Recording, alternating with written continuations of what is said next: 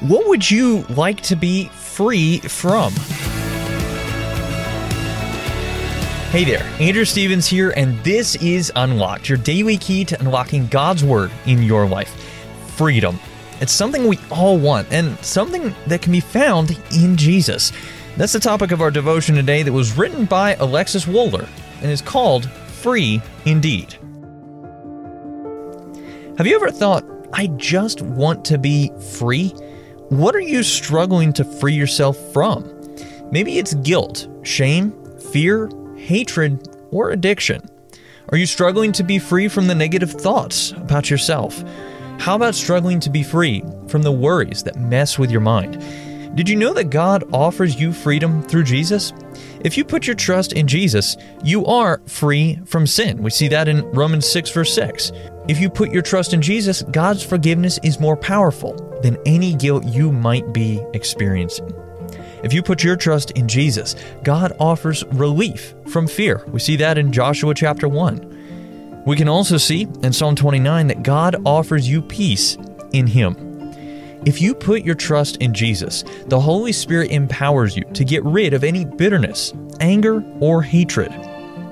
If you put your trust in Jesus, as a Christian, you have the choice and the ability to resist temptations of every sort we see that in 1 Corinthians chapter 10. We also can see in Psalm 139 the Holy Spirit reminds you who you are in Christ.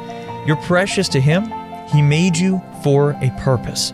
And through Jesus' sacrifice, you are made totally clean and new. If you put your trust in Jesus, you don't need to worry about your life because God will take care of you. We see that in Matthew chapter 6. So, no matter how you may be feeling or what you might be struggling with, the only key to freedom is knowing Jesus as your Lord and Savior. He wants to free you from anything that holds you captive in your life. So, let's talk about this. What are some questions going through your mind right now? What would you like to be free from? Which of the verses I just mentioned is your favorite? Now, as you and I can read in John chapter 8, verse 36, so if the Son sets you free, you will be free indeed. Now, I'd encourage you to read that verse we just read, John chapter 8, verse 36, as well as John chapter 14, verse 27, and James 1, 2 through 3, to help keep God's Word alive in your life. Unlocked is a service of Keys for Kids Ministries. Do you have younger siblings that might enjoy something like Unlocked, but geared just for them? If so, check out our Keys for Kids devotionals at keysforkids.org. Also, be sure to check back tomorrow because Emily is going to be telling us about the gallery. But until then, I'm Andrew Stevens, encouraging you to live life unlocked, opening the door to God in your life.